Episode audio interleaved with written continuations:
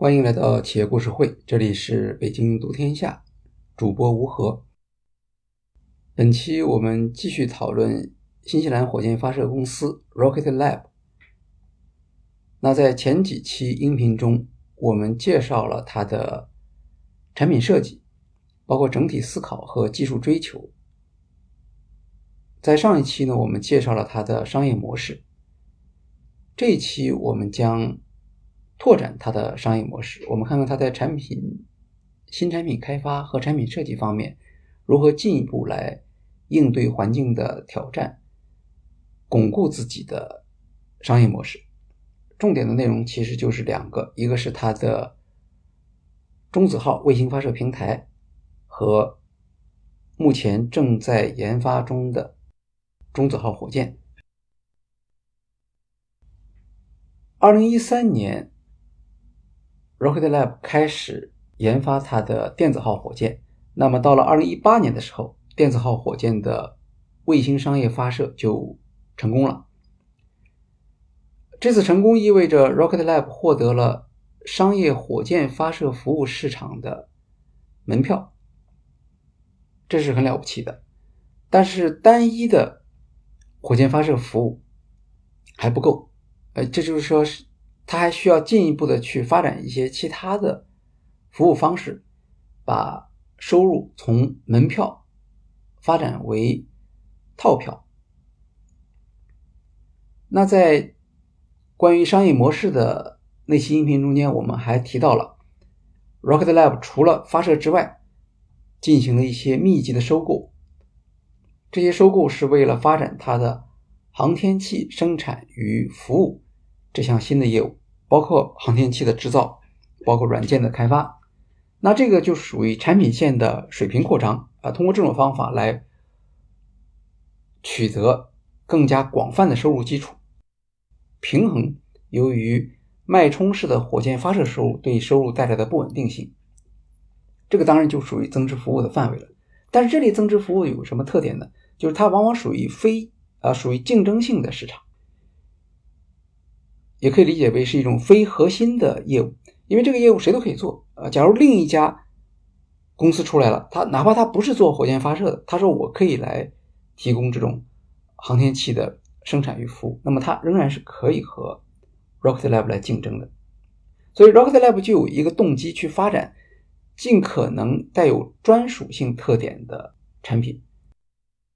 比如说，跟我的火箭发射捆绑的更密切一些。如果能够开发出针对本公司发射服务的专属的互补产品，这样的话，当然就可以提高它的竞争优势。那 Peter Pack 他们在做产品设计的时候，其实就考虑到这个因素，所以他们对这个问题的回答就是开发自有品牌的卫星搭载平台。这样，到了二零一九年四月的时候，Rocket Lab 就宣布，它要开发光子号卫星搭载平台。啊，这当然是在火箭发射已经成功，他们并且有信心可以持续的灵活性的发射火箭之后，那接下来呢，它为顾客提供除了火箭发射之外的另一项升级的服务，叫做光子号。所谓卫星搭载平台，它的基本含义就是为顾客提供卫星发射的定制服务。除了发射之外，我在卫星的搭载方面扩展一些功能，然后这样可以降低顾客卫星生产设计的难度和复杂性。所谓的光子号，其实本来就是火箭中的第三级啊，就是相当于它装卫星的这一级。有的人也叫它上面级或者轨道级，是火箭发射之后进入低地轨道的这个部分。一般在进入到这个轨道之后，就算是火箭发射成功了，那地面就会启动一个释放这样的一个过程，把它搭载的卫星把它释放到轨道里面去。剩下的这这一部分这个装载的工具呢，它就在低地轨道上去运行，过一段时间它就会慢慢的回到大气层里面坠毁消失，是这样的。那我们知道，电子号火箭的一级火箭和二级火箭都使用的是卢瑟福发动机，一级火箭用的是九个，二级火箭用的是一个。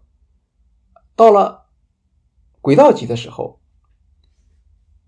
它上面有一个载荷，同时也有一个发动机。但是轨道级的发动机呢，它是功能要功率要非常低，因为它不像是呃一二级要一个非常大的动量。相反，在太空中间，你发动机一启动，它就可以产生一个非常大的动力啊，可以让它推动它移动很长的一段距离。所以这个发动机必须是特殊的啊。那么 Rocket Lab 为此设计的发动机叫做居里。主要的用途就是启动这个发动机就可以调整卫星的轨道位置啊，比如说从一个呃椭圆形的轨道进入到一个圆形的轨道啊，这可能都是顾客要求。那么在光子号开发之前就已经有了第三级了，这个和光子号又有什么区别呢？主要是两个区别，第一个区别就是它的用途是什么？它用途就是。发射到那个地方去，然后进行一个轨道调整之后就释放了，这是原始的。现在光子号的做法跟以前不同，因为以前只是把轨道级的火箭作为卫星的一个装载工具，装一颗也是装，装一批也是装，这些卫星相互之间是没有关系的，这些卫星和载具之间的关系只是一个装载关系，没有功能上的联系。那么光子号主要是要在这方面。做一个改变，所以他专门给它起了一个独立的名称，否则的话，它本身就是电子号火箭里面本来就有的一个配置嘛，是吧？现在他把它独立出来。Peter Beck 说：“说现在发射火需要发射卫星的顾客越来越多了，但是这些顾客他们的需求其实是不太一样，特别是那些小型卫星的顾客。”实际上，他只要主要使用的是卫星中的特定功能，而不是平均使用卫星的功能。那对过去来说，大家觉得制造一颗卫星，采用垂直生产的方法啊，从一开始设计到最后的测试，全部由顾客自己来完成，这是合理的。但是现在不一样，现在顾客的能力是专业化的，比如有的顾客他有某些传感器是他的核心能力，那除了这个之外呢？他的能力就平平，那对他来说可以接受一个平台提供的这种功能，或者有的顾客他其实只要一个成像的功能，比如说我想跟踪太平洋海运路线上的这个船只现在这个情况，然后我可以告诉我的顾客你的货到了什么位置，那么它需它所需要的功能其实就非常有限，但是任何一颗卫星它都要有一具备一些公共性的。或者是基础性的功能，比如说通信，而这种通信的功能不一定非要让顾客来开发。如果在光子号这个载具上增加通信的模块，那么这个通信模块其实可以支持载具上面的卫星，甚至可以支持载具上的不止一颗的卫星。那这些功能的顾客可能不是太在意啊，比如说你的。通讯功能不一定是要是全球顶级的，你只要能够把它的数据传输回来就行。这样的话，光子号就可以承承接这部分功能的开发制作啊。你把你的成像或者其他的传感功能装到我这个光子号平台上，其他的功能由我来给你提供。这样的话，光子号本身就变成了一颗卫星，或者是一颗集成。多个卫星的这样的一个平台，对于顾客来说，这当然是有吸引力的。你可以减轻顾客的设计生产负担，简化他的业务流程，也可以降低他的成本。更重要的是，有了这个标准化的服务之后，顾客开发卫星的时间就可以大大的缩短。这就是所谓的一站式的服务。那么，这个卫星如果说到了轨道之后，还可以长期的停留在轨道上面提供服务，这就把光子号从火箭的一个部件，从电子号火箭的，也是任何火箭它的一个基本部件嘛，临时的载荷装具，它就变成了一颗我们刚才说的独立的卫星，而且这个卫星可以在太空中停留五年时间，呃，很多卫星其实就足够了，因为到大多数卫星到太空中就是执行一个特定的任务，或者五年之后你可以再发射一颗新的光子号来替代原有的这些卫星的功能。而且，呃，光子号在完成任务之后，最终它是会返回大气层燃烧的，就可以减少太空垃圾。Peter Beck 在一次演说中曾经跟大家介绍说，因为现在卫星发射的密度大大提高了，我们在前面的音频中曾经介绍过，曾经在六十年代到两千年才发射了两千五百颗卫星嘛，但是现在这个十年之后，这个速度就加倍了。而且未来可能是有十万颗卫星要发射上去，这样的话，太空的垃圾的数量就非常多了。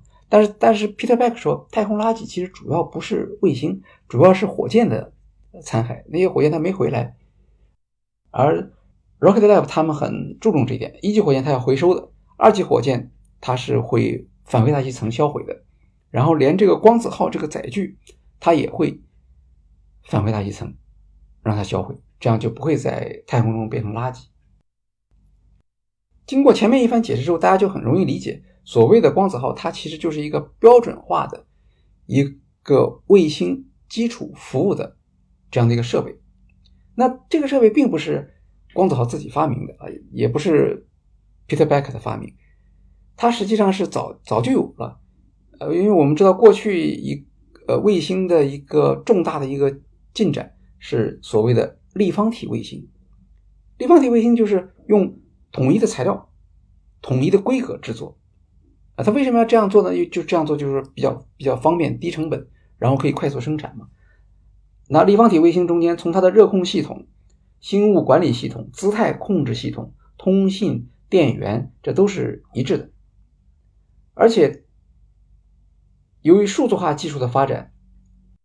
立方体卫星上其实已经可以采用很多的通用的商业器件，也就是说，在市场上买到的部件就可以用在这个上面，所以才我们才能看到像尔湾的高中生，他们可以设计自己的卫星啊。如果如果所有的部件都要从头设计的话，这个是不可能的。那么，立方体卫星和光子号的区别是什么呢？其实区别主要是光子号因为。依托的是电子号的载荷装具，所以它的在功能上面比立方体卫星要有很多优势。比如说重量，立方体卫星的重量很轻，三磅，但是光子号可以达到一百倍，因为它的最低的重量也也要有三百三百多公斤。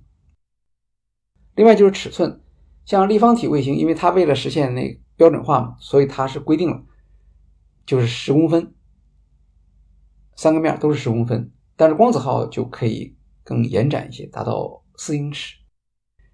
呃，尺寸的用途是什么？尺寸用途主要是传感器的数量和功能，是吧？Peter Beck 曾经说过，像手指头那么大的一个卫星，已经可以装四个摄像头了。但是这么小的尺寸，它摄像头的功能肯定会受到限制。那很多顾客有的时候他有多种的传感器的需求，那么需要大一些的这个尺寸。当然，Rocket Lab 本身它是造火箭、造发动机出身的，呃，那么在现在它要造一个卫星了，它自己造一个卫星，对吧？即插即用型的卫星这样的一个平台，那么他就需要发展技术能力，而这些技术能力，它主要是通过收购。来实现。我们看，二零一九年，就在他宣布要开发光子号之后，他就连续收购了四家公司，以获得必要的技术资源。技术资源，比如说太阳能电池，呃，这个跟他以前的火箭发射的技术不是一回事情。他还需要新型的分离系统，啊，如果你这个平台上装了很多颗卫星的话，那你的分离系统的管理就比较复杂了，还有导航系统。还有控制卫星姿态的反作用轮这些东西。那我们在这里需要点评一下的是这个光子号平台业务，它本身不是火箭发射的传统业务，可是它和 Rocket Lab 它所服务的特定市场是有密切关系的，因为它主要服务小型卫星发射，而在小型卫星发射的这个过程中间，顾客的需求是什么呢？顾客的需求是尽量的简化他自己的设计和生产流程。那么这样的话，光子号对于那些希望发挥自己的优势而将并没有优势的这些业务活动外包给 Rocket Lab 这样的公司，这类顾客他就有吸引力了。在这个意义上来说，它实际上就是更加强化了它的价值主张。呃，我能够给你们提供定制服务，我能够给你们提供基础设施，加快你们的。上天的速度，这等于提高了它的企业的竞争力。所以，在这个意义上，我们看到光子号的研发和 Rocket Lab 本身的商业模式是有高度的一致性。当然，它对于改进它的收入增长模式也有更加明显的作用，是吧？它理论上讲，它属于航天业务收入呃整体的一个部分，但是它和发射的捆绑就更加密切了，呃，也就理论上讲，他接受了一个客户的发射合同之后，他马上就可以去探讨这个客户愿不愿意把这部分业务外包给他，所以它和火箭发射服务的配套更加的深入。那这样呢，我们就可以看到 Rocket Lab 对顾客展示了它的卫星发射产业的一个。一个垂直性的基本服务，从制造、从搭载到发射，到发射完成之后，它的轨道上的管理都是可以提供给顾客。因为已经有了原有的这样的一个呃轨道级的这样的一个设计，当他把它改造为一个。卫星发射的搭载平台提供一些基础服务的时候，这个工作进展的速度就非常快。我们看到，二零一九年四月份的时候，他才宣布开发光子号卫星搭载平台，到了二零二零年就已经首次测试成功了。呃，很有意思，测试的时候他还是保密的，他没告诉大家我在测试这个光子号，因为能不能成功，他很大程度上。会影响顾客的信心，然后成功之后，他就开始接受采访了。他说：“我我们有这这么一个光子号搭搭载平台。”那记者其实也在问：“那别家火箭发射不是也是一样的？那你这个平台到底有什么独特的优势呢？”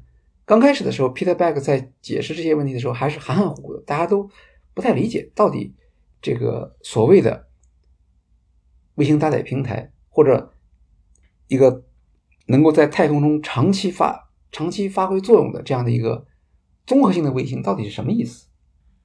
那我们后面就可以看到，它在商业发射中间，光子号怎么样发挥作用？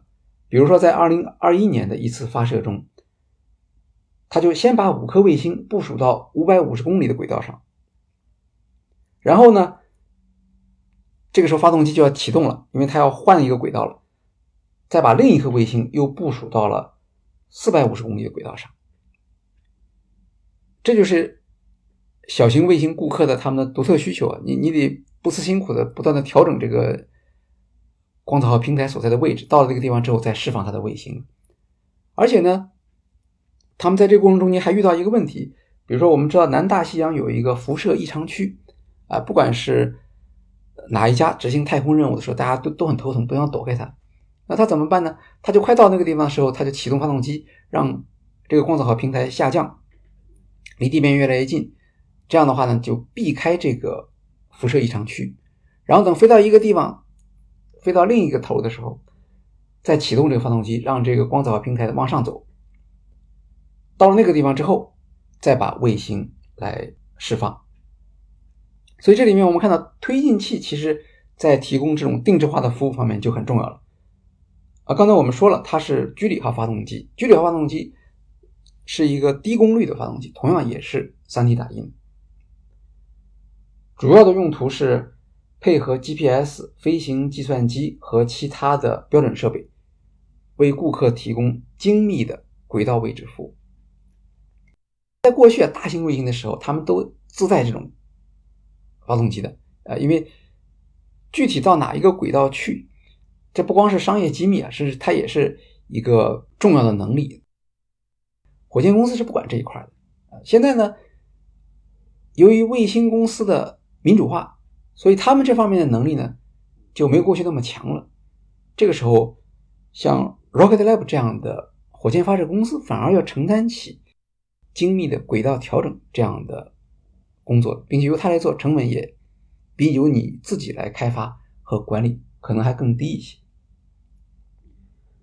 所以，一个一个卫星制造商，它本来的。工作量是非常大的，它需要协调不同的生产部门，因为每家都都都只有一部分的技术，然后他要来中间去组织协调。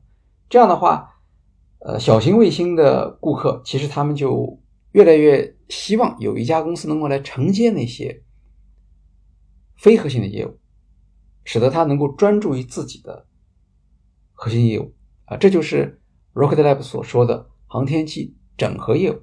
啊，整合业务的意思就是把你的核心业务分离出来，把其他的部分外包给他。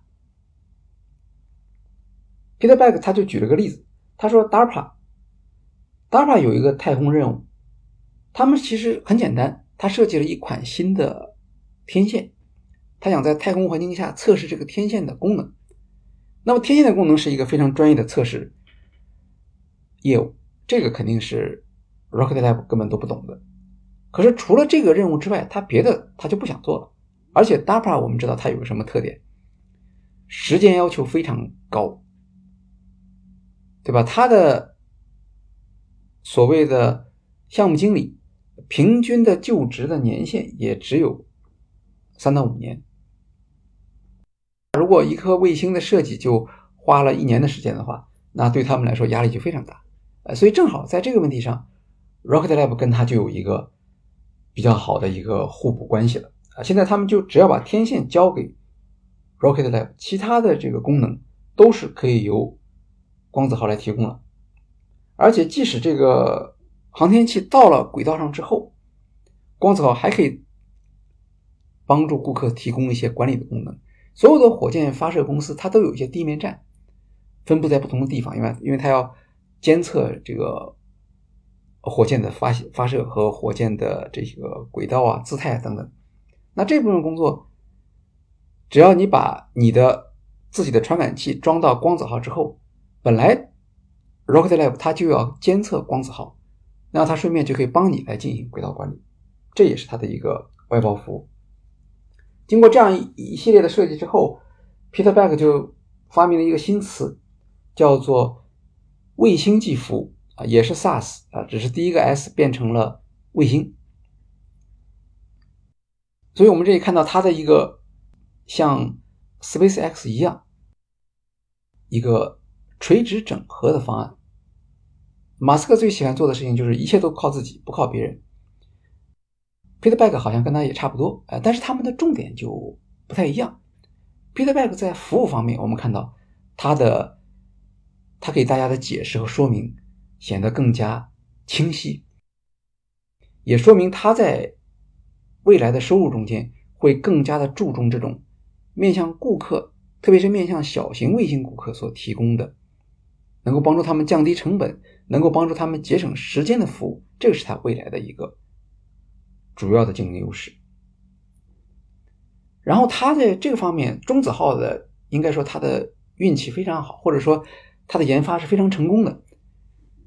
因为它不像火箭发动机那么可能那么复杂吧，卫星装载技术或者卫星搭载技术其实是比较成熟，他们主要大概是抄 NASA。好，接下来它就有一个高光时刻了，因为你看，二零二一年它开始做这种商业性的搭载服务，到二零二二年，它马上就有了一个非常大的、非常引人关注的这样的一个任务了。二零二二年六月二十八号，Rocket Lab 从新西兰马黑亚发射场发射了一颗飞往月球的小型航天器，叫做 Capstone。这是谁的任务呢？这当然是 NASA 的任务。这是 NASA 登月项目的第一次发射。当然，重头戏在后面啊，得得靠这个马斯克的星舰那那那些东西来做。但是前期先要做一些实验。这个实验由谁来做呢？当然，你可以用马斯克的火箭，动力强劲，可以直接飞到月球上去。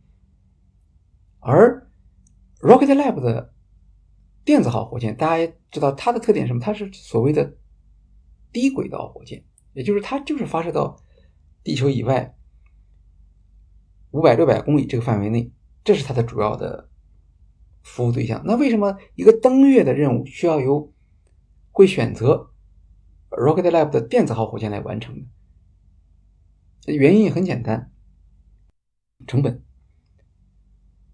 我们看这个 Capstone 这个航天器，然后这个卫星，它的尺寸很小，就是微波炉那么大，重量也很轻，二十五公斤。用猎鹰九号那种将近达到二十吨的这种载荷去发射这样一个小东西，那显然是不合不合理的。即使电子号火箭也是大材小用，电子号火箭有多重啊？是可以发载的载荷一般是。五百公斤，比如平均是五百公斤这个水平吧。现在你只发射一个二十五公斤的载荷，那好处是什么？好处就是你的燃料什么之类的，你都可以节省了，因为你不需要那那么重的一个那么高的一个推力了。那 NASA 为什么要用光子号呢？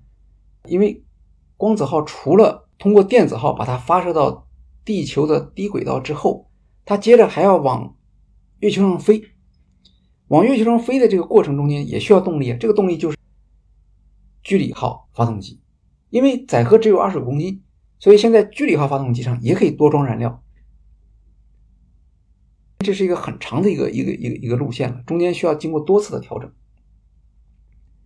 那么最终的目的是什么？最终的目的是要把这个 Capstone 它要送到一个绕月的轨道，这个轨道叫做未来的。月球空间站，这个空间站的名字叫门户。门户它所使用的这个轨道，那现在我们所使用的空间站都是所谓的地球空间站，它是在这个地球轨道上运行的。呃，将来呢，NASA 的下一次登月任务不光是有去有回，而且还要在那边放一个空间站，不回来了。这个空间站就是在一个围绕月球的轨道上来运行。但这条轨道呢，到现在为止还没人用过。这是一个数学推演的轨道，当然是非常可靠的。但是他也想去实地看一看，测试一些数据。这样的话，等到真的这个空间站发射过去的时候，就有一些依据。所以顶点卫星这个 Capstone 其实就是做这个事情，他要验证这个轨道是不是像他们设想的那样稳定，然后在月球轨道上怎么样完成导航。这些实验任务都是要由 Capstone 来完成的，但它不需要做一个圆大的这么一个东西，就是这样一个小的卫星就可以了。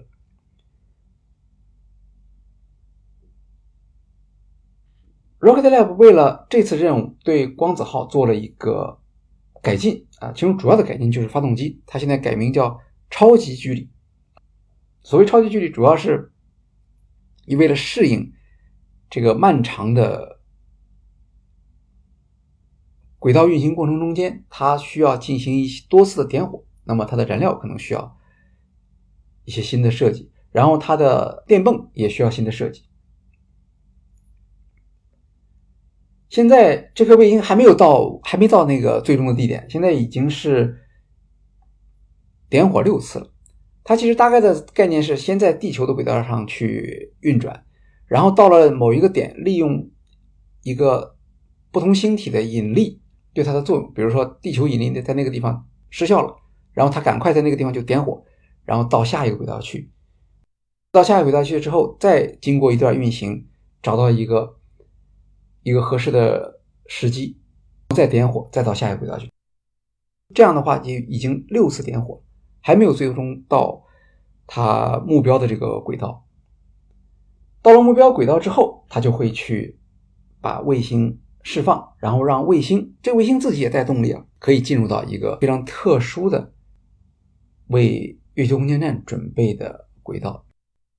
据说这个轨道还不是一个我们普通理解的那种环形轨道，而是一个他们叫做叫做什么晕轨道，就是看起来让人眼花缭乱的这么一个设计。虽然这个发射任务不算是一个难度最大的一个发射任务吧，但是发射以后的故事很漫长。我们在中间听说有段时间它失去通信了，大家还觉得这个这个怎么回事？是不是出问题了？后来通讯恢复了，恢复了以后还可以继续进行。大概预计到下个月可能会最后一次点火吧，点火之后就可以进入到它的轨道，这个任务就算是完成了。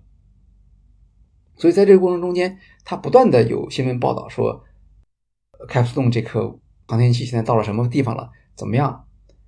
这就等于给中子号做了一个非常大的广告，而且也给 Rocket Lab 做了一个非常好的广告，就是它不光是一个，好像是一个低地轨道这样的一个。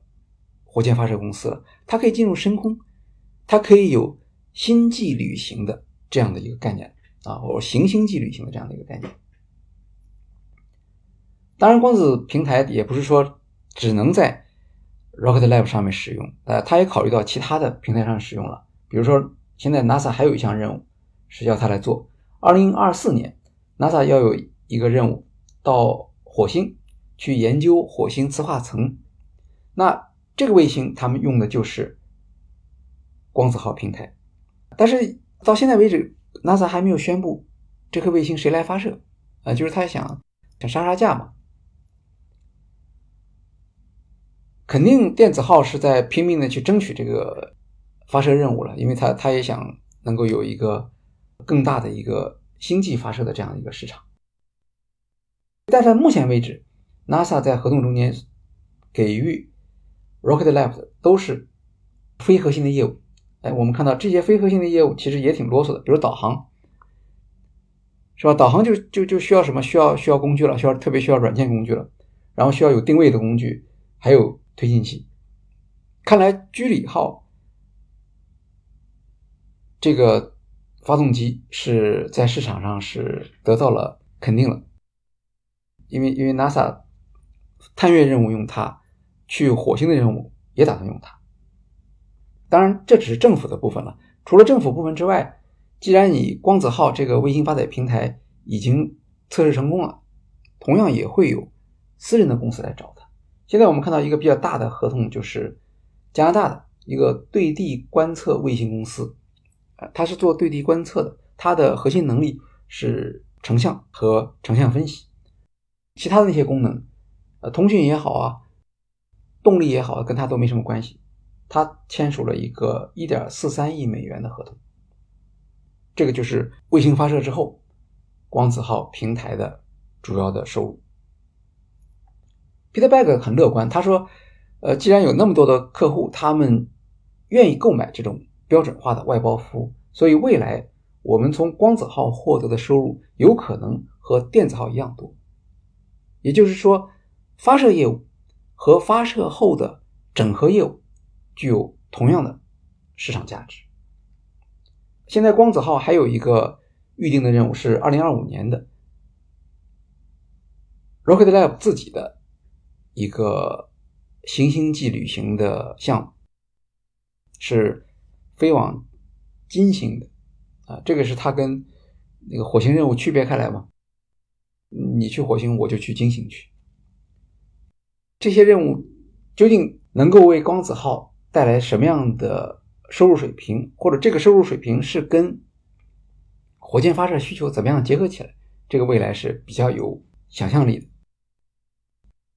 我们再强调一下它的价值主张之间的一致性，是吧？我会给顾客提供的是一个低成本的高频率的发射。那么光子号的好处就是降低你的卫星生产成本，特别是缩短你的卫星生产的时间。然后它可以支持它的这种核心的价值主张。好，这是呃光子号的一个市场潜力。那接下来我们再来看另一个，回到它的发射业务本身。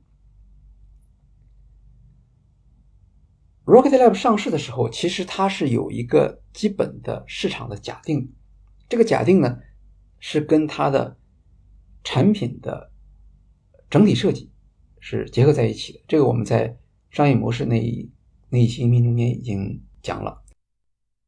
但是系统思考和整体设计，它也有一个危险，因为它的内部的要素结合的非常的密切，所以如果你的前期假设出了问题的话，那你后面也会遇到一些。困难，比如你要调整什么，这这些就很困难。那这个时候，其实 Rocket Lab 也遇到了这样一个问题。我们看到，他说啊未来的市场上会提供大量的小型卫星的发射任务啊，所以我们的速度发射速度非常快，这个是我们的一个优势。但这个和马斯克的判断是不一样。马斯克在猎鹰一号成功之后，很快就抛弃了轻型火箭，转向重型火箭。为什么呢？因为重型火箭更赚钱，然后。成本更低，更重要的是，重型火箭的发射任务多。相对来说，轻型火箭利润低，发射任务增长又不是那么快。那这和 Peter Beck 的看法是不一样的。但是我们现在来看，显然马斯克作为商人是更加厉害，他的判断是正确的。那么电子号火箭商业成功发射了，来了很多订单。确实有很多订单，可是这些订单呢，和猎鹰九号相比就显得少多了。猎鹰九号甚至出现了发射任务严重积压的情况，那就是因为马斯克是赌对了，对吧？同样是发射任务，轻型发轻型火箭和重型火箭是不一样的，这是两个不同的市场。那么他选择了重型火箭市场，选择了一个成功之后，大家就突然就就围上来了，都有这种。大型卫星的发射任务或者大型航天器的发射任务，所以这样的话，SpaceX 的利润前景看起来就比 Rocket Lab 要光明的多了。这样 Peter Beck 就有点尴尬了，因为他预言的小型卫星的爆发式的增长其实并没有出现。那我们看现在的发射次数，其实就可以看得出来了。二零二二年的时候，SpaceX 是发射到什么程度？六天一次。今年他们想要拼一下，说是三天一次。当然，预计的话，任务大概是一年是一百次。而 Rocket Lab 是多少次呢？二零二二年它才九次，到了二零二三年它也只有十五次。啊，当然这里面可能有其他的因素，但是肯定市场需求不像他们所设想的那么样的，呃，那么样的大。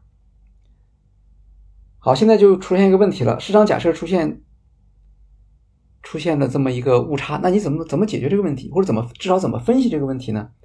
如果乐观的看，就是说，呃，现在是我们的发射领先了，发射速度特别快了，顾客跟不上来了，所以你需要在顾客端帮他们缩减发射的准备时间。那么中子号就可以理解为这样的一个解决方案，对吧？我你只要把你的核心的能力把它开发出来就行了，其他的能力我用标准化的。公共设施来给你解决，这是一个方面。但是如还有一个可能性，就是这种小型卫星发射市场慢热的情况是一个相当长的时间。那这样的话，Rocket Lab 就是就陷入到一个增长不大的一个市场中间了，这是非常糟糕的一个情况。所以他还要盯住 SpaceX，那么另想办法来追赶它。最简单的方法。就是再设计一款新的火箭，电子号是轻型火箭，那么你生产一款能够跟 SpaceX 的猎鹰九号相提并论的这样的一个火箭，这也是一个当务之急。所以在二零二一年三月，Rocket Lab 就宣布我们要研发一款中型火箭，名字叫做中子号，预计在二零二四年来进行发射。好，现在我们看到了它的这些不同的名称：电子号火箭、中子号火箭，这是火箭的类别；光子号是它的卫星平台。那这个中子号有些什么样的技术上的特点呢？它现在已经公布了，比如说它是一款部分复用的两级火箭，一般说来就是一级火箭是完全复用的，二级火箭就让它销毁。那它的发动机跟过去不一样了，它的发动机这次使用的是甲烷燃料。火箭的最大的中子号火箭和电子号火箭和猎鹰号火箭相比，最大的一个区别是外形。整体的高度是四十二米，直径最大直径七米。那我们看猎鹰号，猎鹰号的长度是七十米，直径三点七米。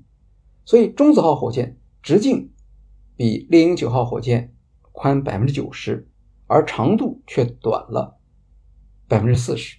所以把相同的啊，包括欧洲的亚呃亚利安娜火箭啊，我们的长征这些火箭系列放在一起看的话，你就会发现中子号火箭啊，当然现在还只是一个设计设计的一个外形了。看起来显得非常的突兀、短，同时又很粗，这个是它的一个显著特点。在舰体材料方面，它还是使用复合碳纤维，这是世界上第一台使用复合碳纤维的大型火箭。过去大家认为这种做法是不太适合的，但是 Rocket Lab 它是从早期的火箭设计开始，碳纤维复合材料。这是它一直坚持的技术路线，不会变的。那么我们看看它的运载能力，它的运载能力近地轨道是十三吨，猎鹰火九号火箭是十六点七吨，这都是在可回收模式下啊。当然看起来差距还是挺大的，因为我们知道载荷稍微增加一点儿，你对燃料的要求、对发动机的要求就会放大很多。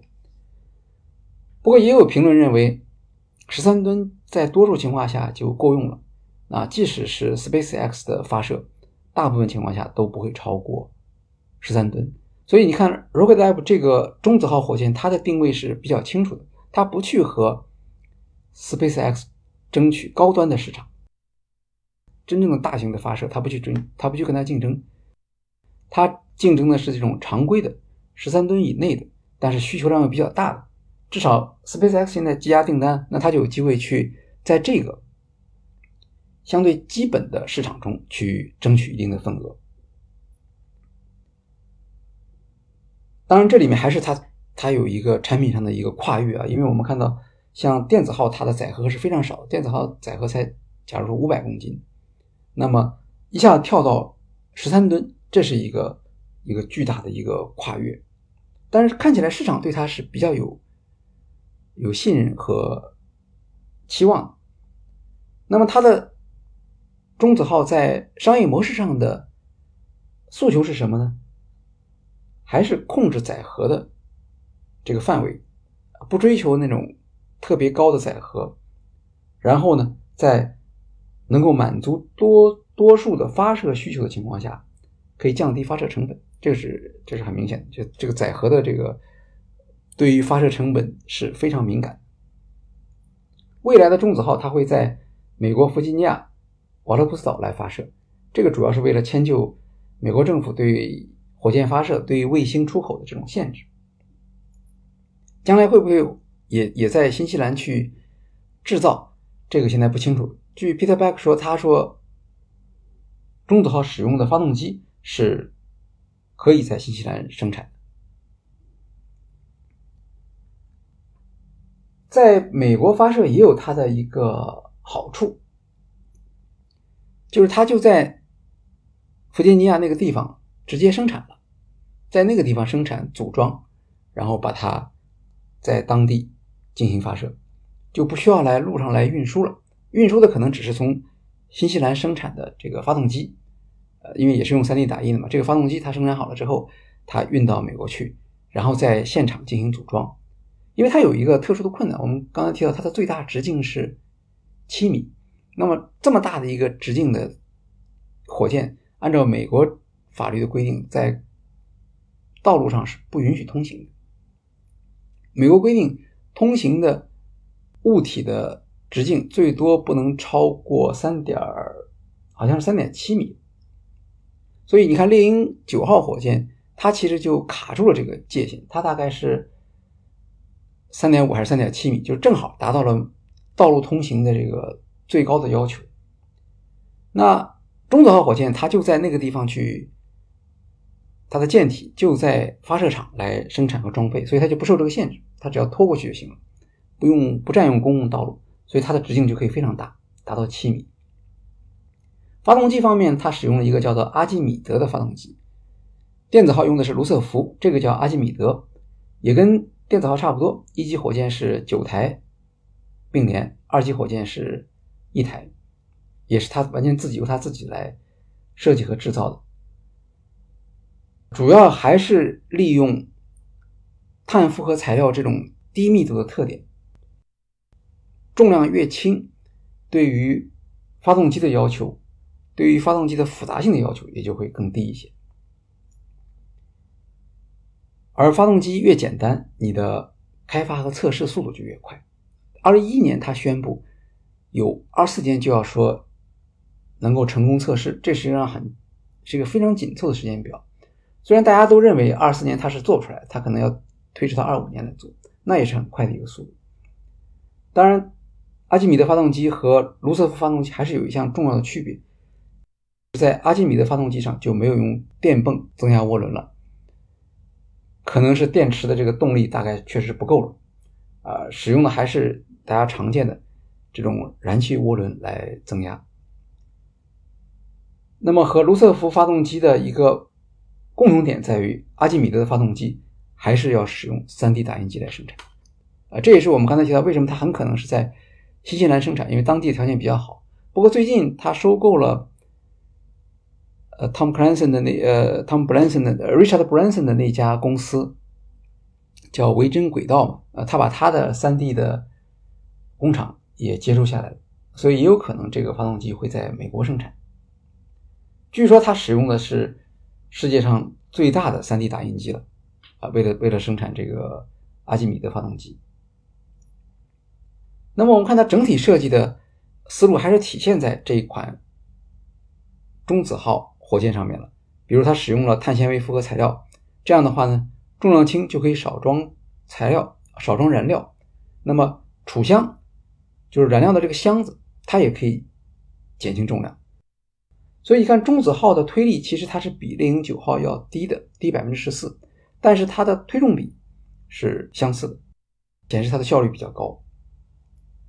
总体来说，电子号在生产环节上的成本还是比较高的。不管是碳纤维复合材料还是 3D 打印，实际上它的成本都还比较高。但是到了发射环节，从燃料的使用到回收复用，它的成本都是比较低的，明显的比 SpaceX 要低。所以最终它的发射的定价，它现在是考虑是在五千万美元这个水平，而猎鹰九号是六千七百万。当然，猎鹰九号我们刚才提到了载荷比它多，至少多百分之四十吧。那么就看将来顾客的对这个市场的需求啊，你是需要一个专属的发射，一个灵活的时间的发射，还是选择像 SpaceX 那样的总体上低成本的啊，然后高载荷的这样一个发射？因为中子号是要和猎鹰九号直接竞争的。所以，Rocket Lab 其实是非常的慎重，在差异化方面，他他们也也也担心马斯克的批评嘛，还要担心大家对他们的这个比较。当然，这里面有一些区别是很直观的，比如说，一直是用碳纤维复合材料，而 SpaceX 就没有用。马斯克曾经解释过，主要还是价格问题，对吧？碳纤维复合材料，他说是。不锈钢的六十倍啊，那这个这个这样的一个差距，足以使任何企业家做出相同的选。但是 Rocket Lab 他们不是这样看问题的。Rocket Lab 说，生产成本实际上没有那么高。碳纤维为什么贵？它是在前期，你要做模具、做工具，在设计生产工艺的时候，这个时候花钱花的最多。真正生产起来了，其实不是那么贵。所以就意味着什么？如果你的发射的频率足够高的话，那么你摊薄它的成本还是有机会的。再加上新西兰自己在这个方面的技术积累，所以他们就坚持用碳纤维复合材料。还有一种意见是说，为什么马斯克不用是因为考虑到研发时间，就所有的火箭公司啊，他们都是被时间追着跑嘛。那么我们知道 SpaceX 特点是什么？SpaceX 是从原型出发，不断的实验迭代，就它经常后期的产品和前期的产品之间就都看不出来相关性了。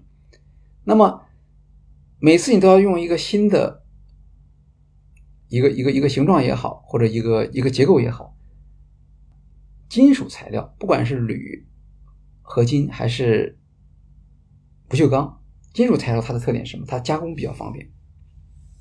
如果是碳纤维材料的话，那每变换一次，你都要重新设计工具、模具等等，这个时间就非常长了。成本倒不是问题，他们也许花得起这个钱，但是他拖不起这个时间。这是两种不同的思路。一种思路就是利用金属材料的低成本和加工的方便，另一种呢，则是利用成熟的碳纤维的加工工艺。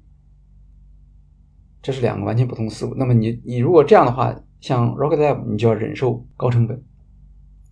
但是实际上，碳纤维材料除了减轻重量之外，还有其他很多的优势。这些优势也和 Rocket Lab 的商业模式和它的需求是密切相关的。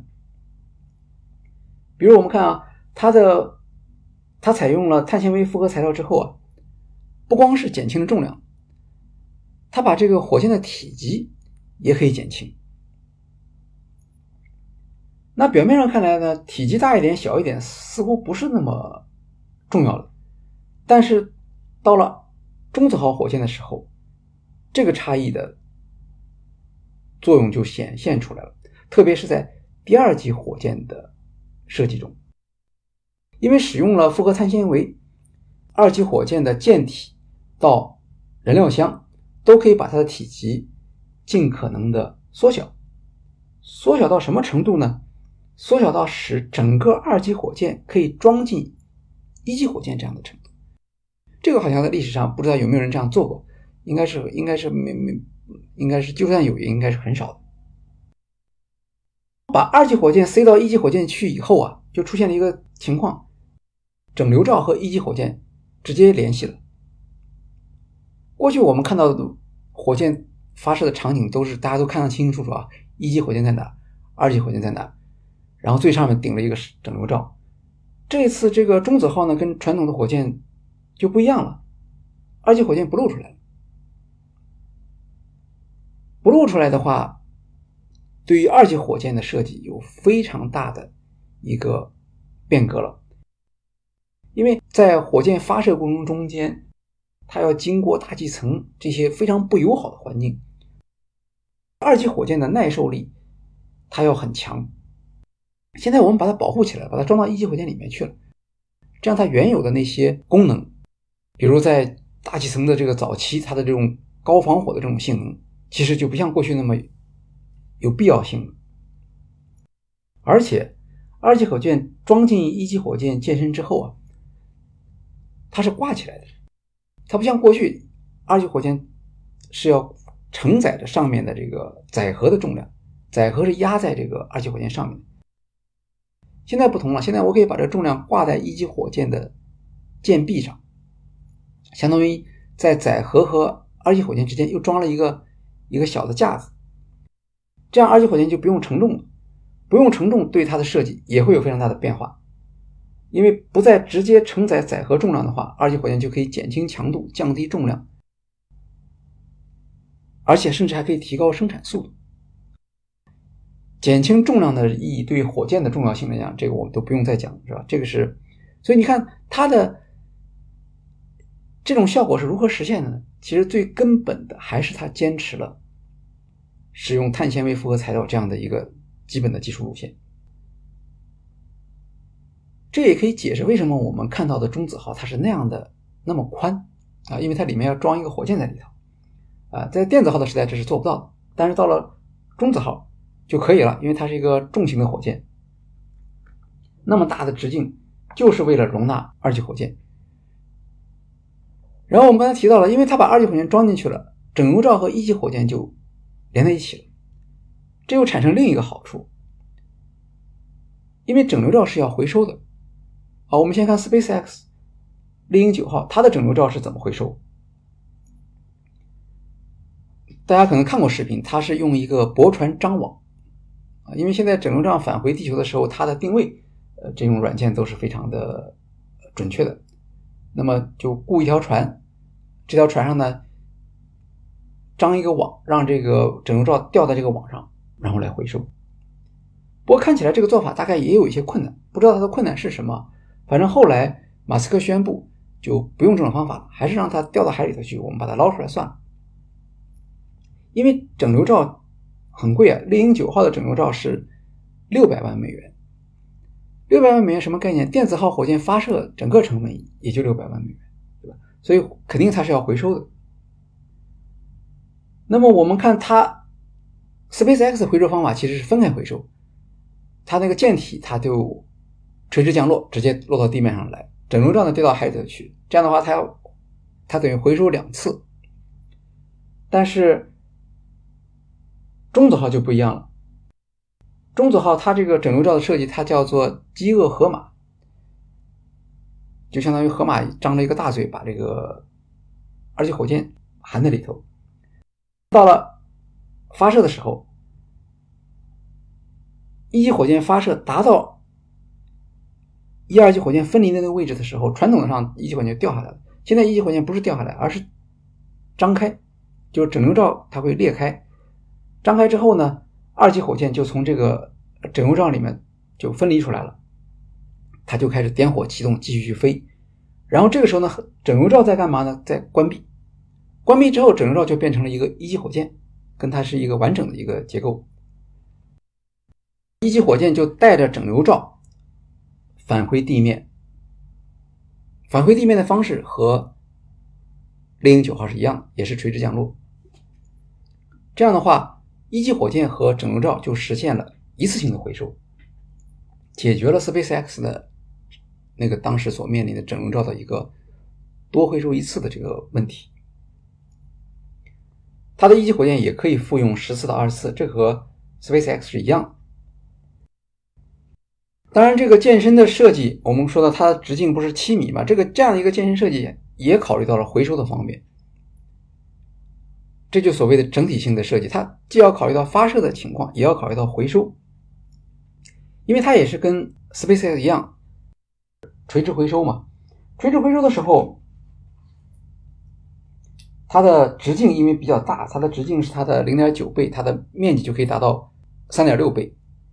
面积越大，垂直降落时候回收的时候，它的负担就越轻，成本也就越低。呃，我们看。整个的一级火箭加上那个整流罩，它的重量只有 SpaceX 的四分之一。重量轻，调整这个飞行姿态的时候，垂直降落的时候所需要的推力就小，它的燃料也就用的少。对于你的降低你的发射成本是有利的，也降低了你的回收的难度。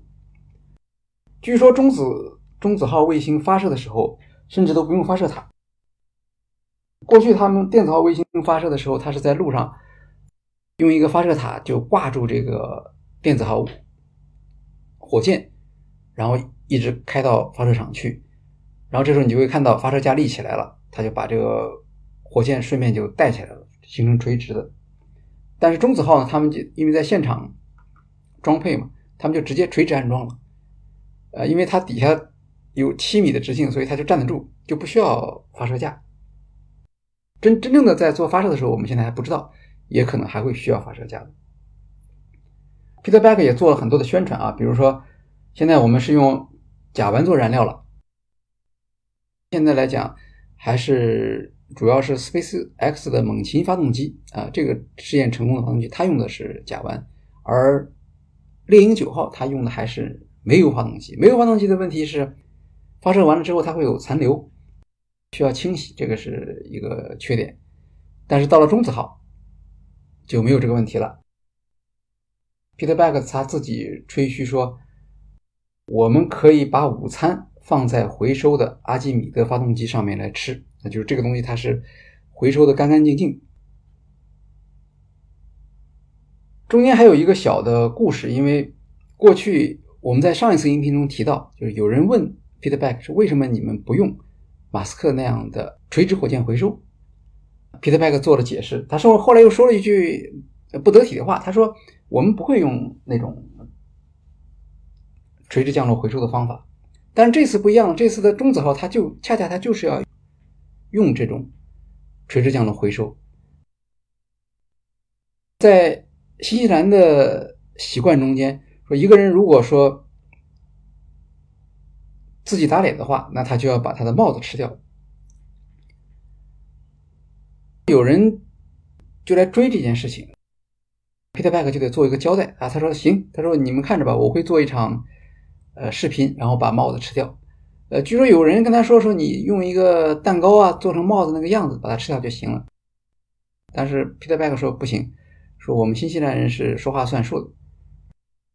他确实真的做了一个视频，这个视频其实主要是讲。”中子号火箭多么多么好，中间呢，他也提到了这一点。他说：“呢，现在我就跟大家当着大家面把我的帽子吃下去。怎么吃呢？他把他的帽子剪掉，剪开，剪碎，边上放一台粉碎机，把这个帽子的布片就扔到这个粉碎机里面去，把它再打散，打成那种那种碎纤维，然后抓起来吃到嘴里头去。所以你看，他不光是一个技术上的极客，是吧？他也很会做。”产品营销，大家可能最后讲了半天，最后记住的故事，反正我看完那个视频之后，我就记住了一个是他吃了帽子，第二个就是他那个饥饿河马，那个太好玩了，他的整流罩能够张开，把二级火箭送出去之后，再还能合上，然后就跟着一级火箭一起回来了。呃，这个设计你看，明显他就是在挑衅马斯克他们的 SpaceX，而且呢，最有意思的一点就是马斯克做不到。为什么呢？因为只有用碳纤维复合材料做的火箭，才能够实现把二级火箭塞到一级火箭里面去。当然，这话也不能说太满啊，说不定将来别的火箭公司也能把这个不锈钢的火箭塞到一级火箭舰体里面去。但现在看起来，它实际上是设置了一个壁垒。我让你看着，我能够把整流罩和一级火箭放在一块儿，这个好像是有好处的。可是你却做不到，这个也是 Peter Beck 像搞一个恶作剧一样对 SpaceX 发起的一个挑战。好，那这就是今天我们这个音频的主要部分。现在 Rocket Lab 的案例可能还剩一点点内容吧，比如说关于它的适应性的发射项目，这个我们还没有讲，下一次我们会把它再提出来谈一谈。然后我们下次还会谈一个话题，我们想讨论一下像。太空经济这样的一个新的产业，新西兰政府在管理这个产业的时候有什么样的特点？呃，因为这个案例是比较难得的，很多产业都是成熟产业，政府都有条不紊做了计划，甚至有产业政策。可是火箭发射这个事情在新西兰没有产业计划，也没有政府的干预，但是政府却需要监管。那么政府怎么样来去做这个事情？大家对他的看法是什么样？这个我们会在下一期影片中间来介绍。好，欢迎大家到时候收听，谢谢大家。